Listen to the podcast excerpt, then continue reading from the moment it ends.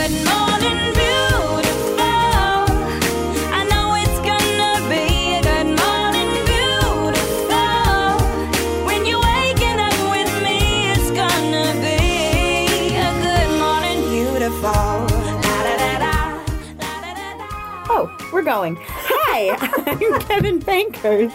And I'm Donna Carter. You're listening to Grow on the Go. I've been I've been away for a while. I don't remember wh- how we do this. What are we doing? Oh, it's going. uh, yeah, that that that timer flashing in your face. That's uh, That's- that's telling us yeah. Um, so where have you been? I've been uh, well. First, I got COVID, um, and had no voice to speak of for so for long. weeks, which was particularly stressful because I was in a musical at the moment. I was when I finally went to the doctor and got steroids to reduce the inflammation in my larynx. Um, I was two weeks away from the show opening, and I was like, I need this to be fixed immediately. And it was. You And sounded was. great. Thank you. Yeah, I thank you steroids for that. Um, yeah, I've never lost my voice for that long. I was getting very scared. Yeah, because my voice is really important to me. It's kind of a good portion of my identity. Yeah, so I was in a musical, which is now done. It's a musical that I have done three times now. You know all the words for every for every part. part. Yeah. Well, the first time I did the show, You'd, you'd be the ultimate understudy because Yeah. no matter who went down, you I got do it. you. Yeah.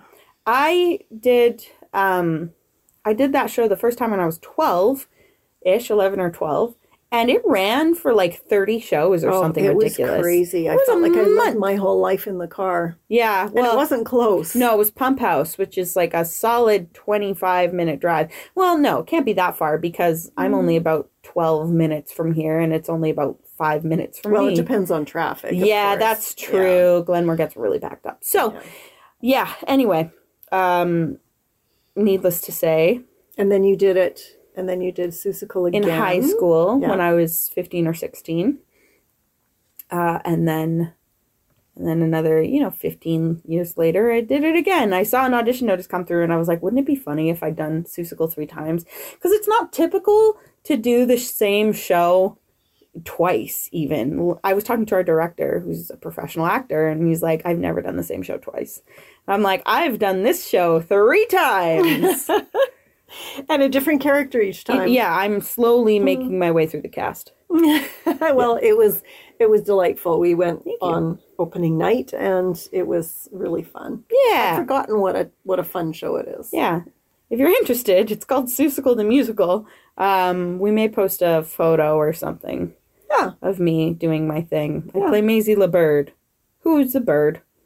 Yeah. Yeah. She's kind of like the Mae West of birds. She's something. She's a lot of different kind of starlet characters rolled into one who is allergic to responsibility. And I'm like, same. Yeah. All right. Well, um, we are going to be talking today on Grow on the Go about having a listening life, listening with our lives. awful. Why? Because I much prefer talking. I've never noticed this about you. Have you? Or me. You should listen better. So Winston Churchill said something quite um, profound about listening. He said, "Courage is what it takes to stand up and speak. Courage is also what it takes to sit down and listen." Sometimes that's really true. I once had a friend say to me, um, I asked her a question and she said, Are you sure you really want to know? Oof. Yeah. And I was like, And that's bold. That's Maybe not. that's bold of them as well. Yeah, it was. I have a friend who said to me, and bless her, and she knows I'm okay with this and not always aware of how much I'm talking or how loud I'm talking. Um, she has said to me, "Okay, it's my turn now," and I'm like, "Sorry, Ashley. Thank you." No, and it's really good she does that. Oh yeah, I and I appreciate it, and it only mm-hmm. comes from a place of love. Mm-hmm. Um, she's not annoyed with me, mm-hmm. but she will not get a word in edgewise if I don't shut up. and it's not just the two of us either. It's it's when we're in a group. Yeah. Yeah. Oh, good. Good for her. Well, I, I don't know that there's ever been a generation that's more ever been more connected to information and noise, right, than, than the people on the planet today. We've got communication technology, um, you know, in in different types and quantities than at any other time in history. I'm sure. You know, there's cell phones, there's satellite radio, there's GPS and Wi-Fi and social media, and all of these things are, are continually intruding on our airspace. Um, sometimes invited, most of the time invited, but sometimes not. I mean, we tweet and text and touch constantly, but are we actually listeners? Um, I question whether having an electronic device perpetually attached to our ears, or at least within arm's reach, um, whether that's actually equipping us to hear the sounds that are truly important. One of the most frustrating aspects of the intelligence failure that led to the 9 11 terrorist attacks on America was that the United States had been warned. Ah, Yeah, like among all of the intelligence chatter that they had to sift through in the fall of 2001, there was talk of a terrorist plan involving planes crashing into buildings.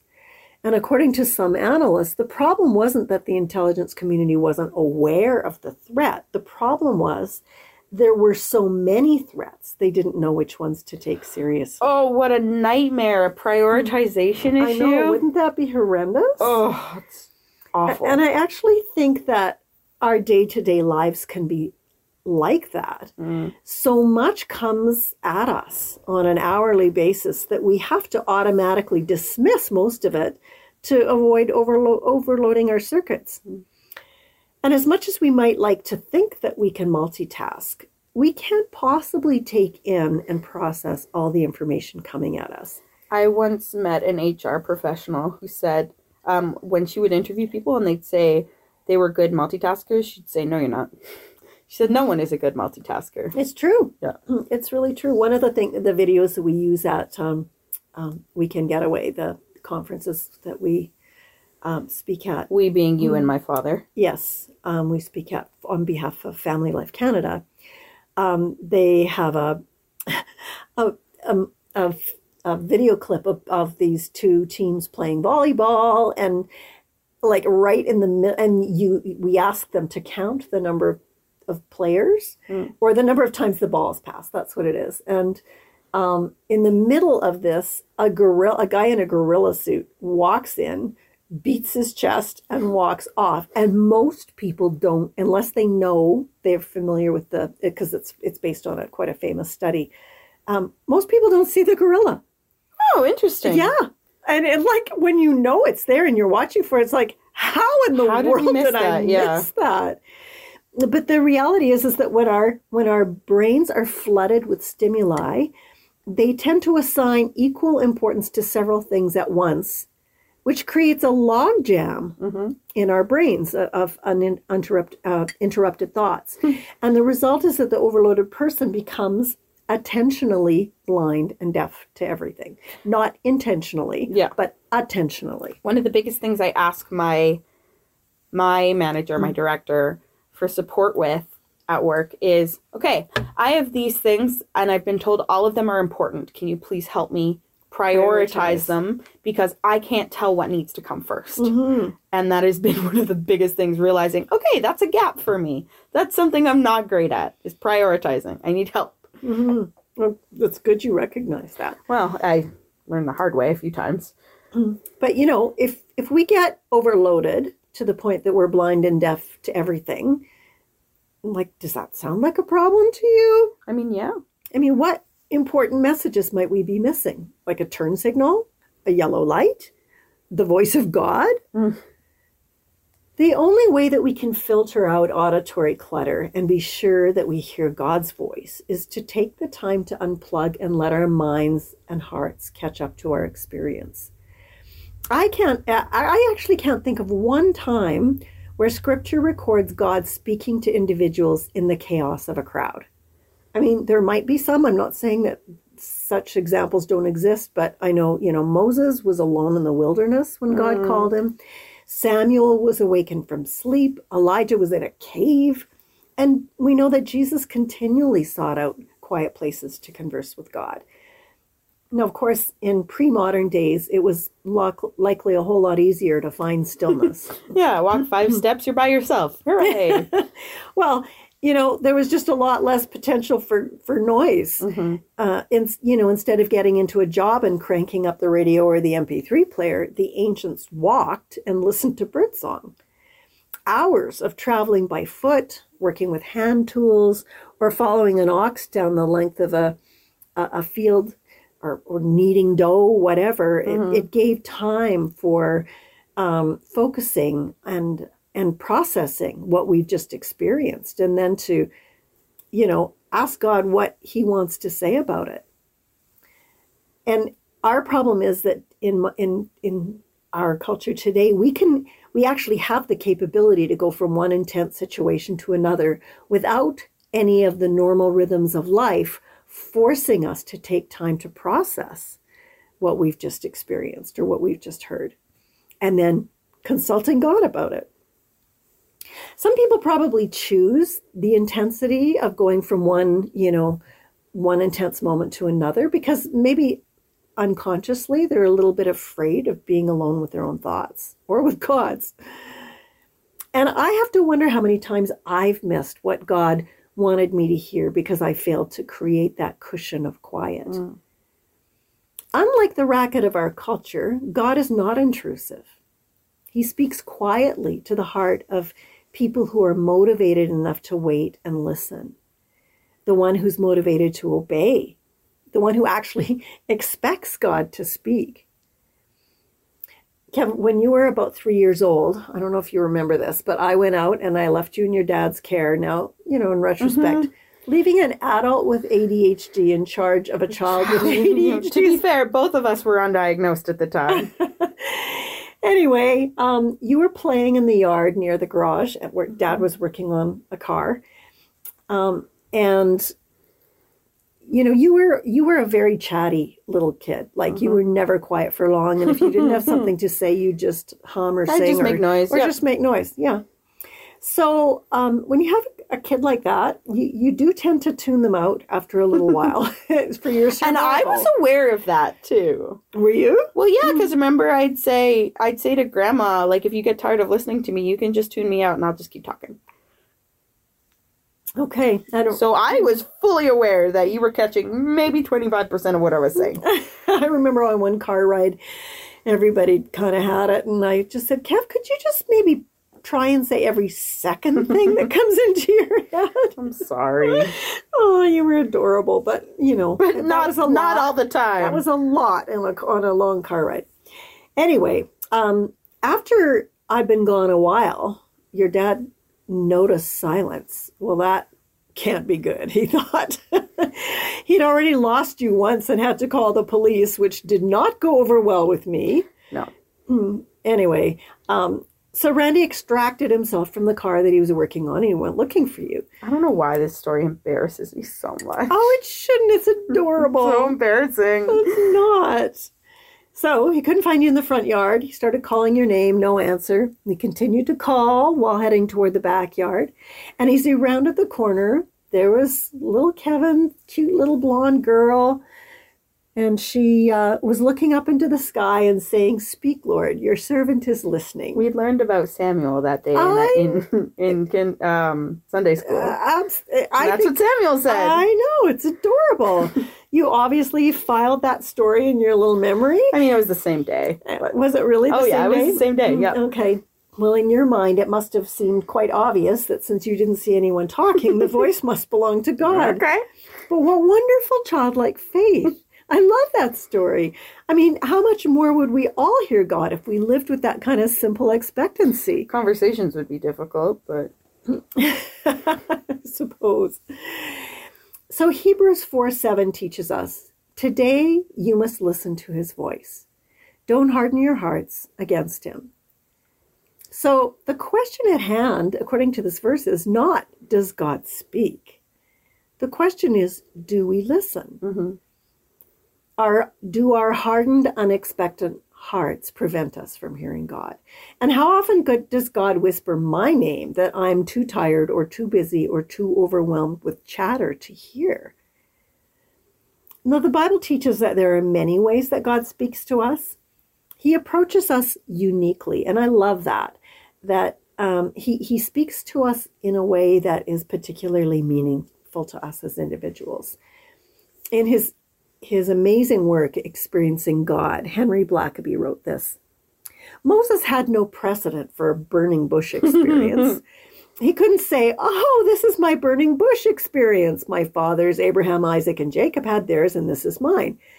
There were no other experiences of God speaking this way. I mean, it's pretty weird, right? From a bush that's on fire but not burning up. Um, sorry, that wasn't Henry Henry Black. I was going to say, are you me. editorializing? Yes. Mm, So he goes on to say, um, there are no other experiences of God speaking this way. It was unique because God wants our experience with Him and His voice to be personal to us. He wants us to look to Him in a relationship rather than depend on some method or technique.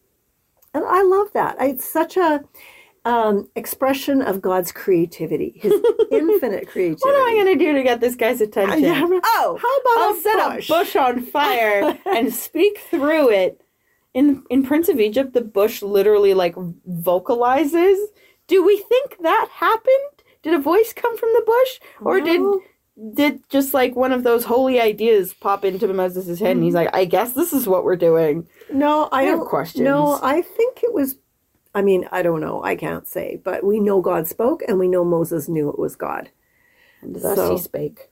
So yeah, so he wants us to look to him in a relationship, and that's a unique relationship. He's created us uniquely. He acknowledges our individuality in the variety of ways he communicates with us. So I would just want to talk about a few of the different ways that God does speak. One of the ways that God spoke in the Bible and still speaks today is through dreams. Now, we don't hear a lot about God dreams in our culture.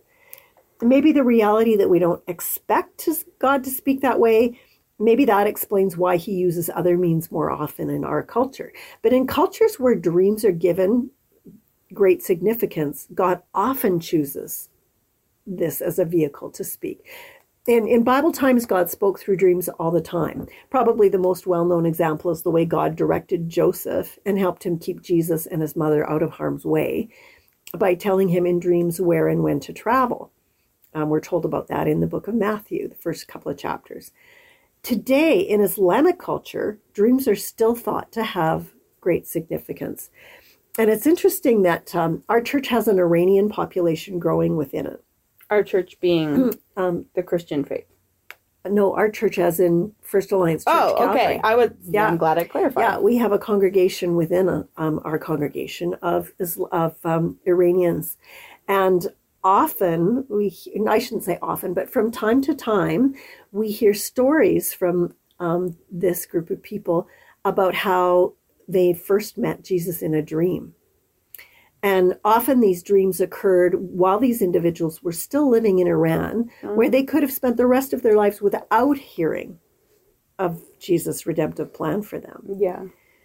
Now, I don't know why God spoke chose to spoke to me in a dream. I'm not from a charismatic tradition. I don't really go looking for out of the box experiences. but what, you laugh? I just I don't go looking for out of the No. do I like not nor do I and I I don't think Kendall does either. no, We just yeah. I think God speaks to us in a method that he thinks will get our attention and also will be at least moderately comfortable with. Like Yeah. I'm go- I want to hear your story in a minute, but let me just finish mine. No, yeah, do do you think? So, um, yeah, so one morning I woke up with the strong impression that my dream was from God. And strangely, I didn't really remember very much of the dream, but I did remember um, something that was incredibly clear. It was the front cover of a book.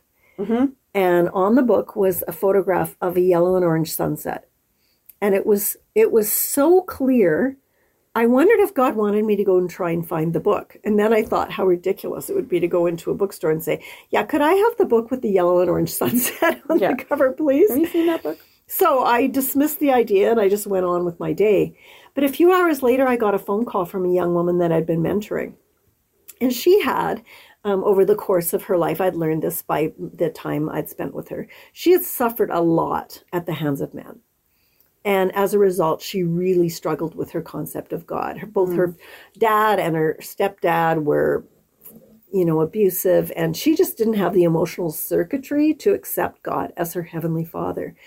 And so on this this day on the phone, she asked me if I would lead her in a Bible study on the nature and character of God.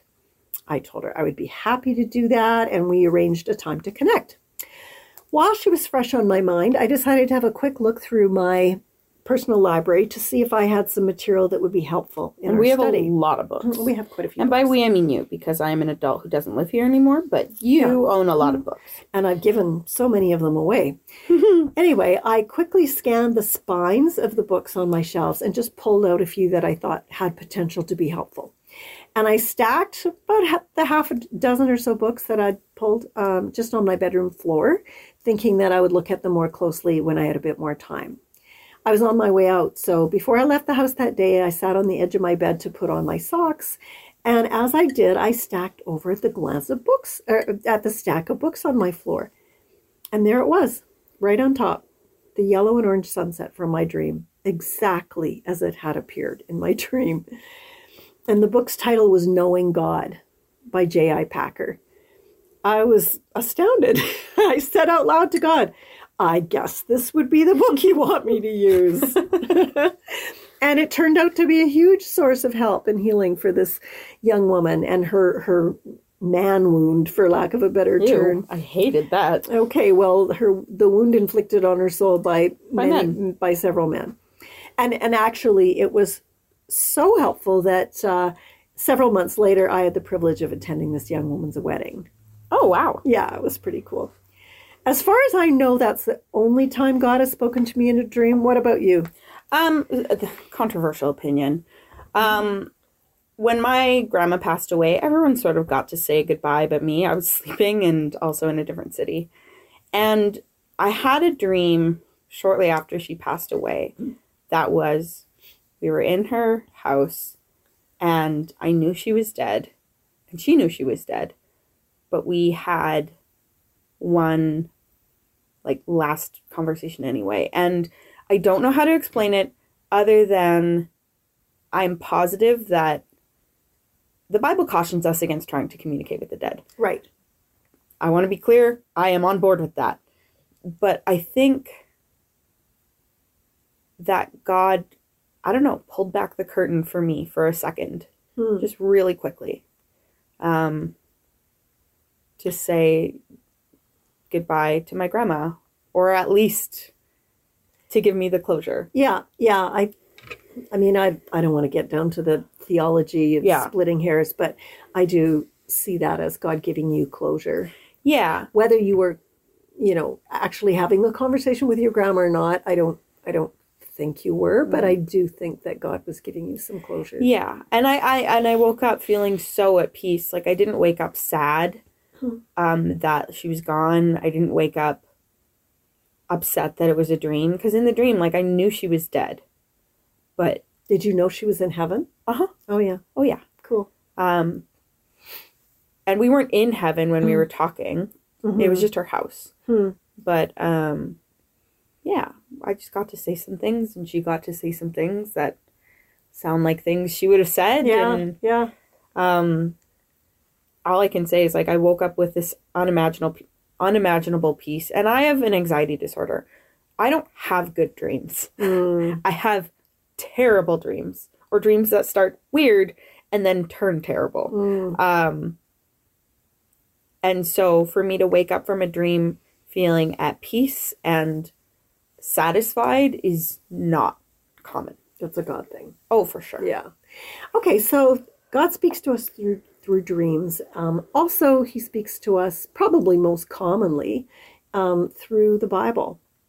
Um, and often i have uh, sensed a really personal connection with a passage of scripture and i've known that it was god's message for me in that moment. And i'm sure you've felt that too. Oh god's spoken to me through phone calls. Yeah From- I, I remember from that. instructors yeah, Yeah. so when I was developing 10 Smart Things, which is a, a life management evangelism tool, Yeah.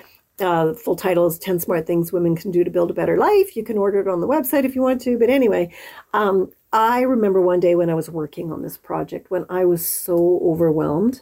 I had no idea what I was doing and nothing was working out. And I really wanted to quit. but instead I picked up my Bible. I was desperate for some encouragement. And I happened to be reading at that time through Zechariah. I have no idea why, but I was. and I remember being Because God wanted you to. uh, That's why. yeah, I remember being pretty skeptical that any encouragement could be found in such an obscure book. But I prayed for fresh faith as I opened to where I'd been reading, and there on the page were God's words to someone else completely discouraged with an overwhelming task. Do not despise these small beginnings, for the Lord rejoices to see the work begin. And my heart just started to beat a little bit faster, and I continued reading and found these words a little further down the page. This is what the Lord says Take heart and finish the task. And I will never forget the profound sense of relief and encouragement I felt. I, God knew how overwhelmed and alone I felt. And through these words I, that I knew were for me in that moment, He was saying, You're not alone. You're right on course. Mm-hmm. Now, sometimes God speaks to us even more directly uh, than that through uh, that sense of, uh, re- sorry, sometimes God speaks to us more directly than through the sense of resonating with a scripture passage. I, I have never heard God speak audibly, although I know people who have. But the main way I recognize God's voice is by the way a phrase arrives suddenly in my mind with no train of thought leading up to it. And for some people, it's more of an impression. And then there's um, times when God uses our, our intuition. Listen to the scripture in Acts 15 25. So it seemed good to us, having unanimously agreed on our decision to send to you these official representatives, along with our beloved Barnabas and Paul, who have risked their lives for the sake of the Lord Jesus. So we are sending Judas and Silas to tell you what we have decided concerning your question. Here's the here's the thing I want you to catch. For it seemed good to the Holy Spirit and to us to lay no greater burden on you than these requirements. I mean, there's something about that that doesn't sound very scientific or even spiritual. Seemed right. But when we walk with God over a long period of time, when we're in the Word, when we're listening to Him, the Holy Spirit informs our intuition. And we get to a place where um, we just have a nudge and we sense it's the right thing to do. And there are times when we don't have time to pore over the scriptures. You know, we don't have time to consult with other people in the body of Christ we need to trust the life of Christ in us. And this is obviously not for situations that are like life altering decisions or really sensitive, difficult conversations, but these are for the day to day things when something good needs doing it and you just feel like you know what you need to do. So these are some of the ways that, that God speaks to us.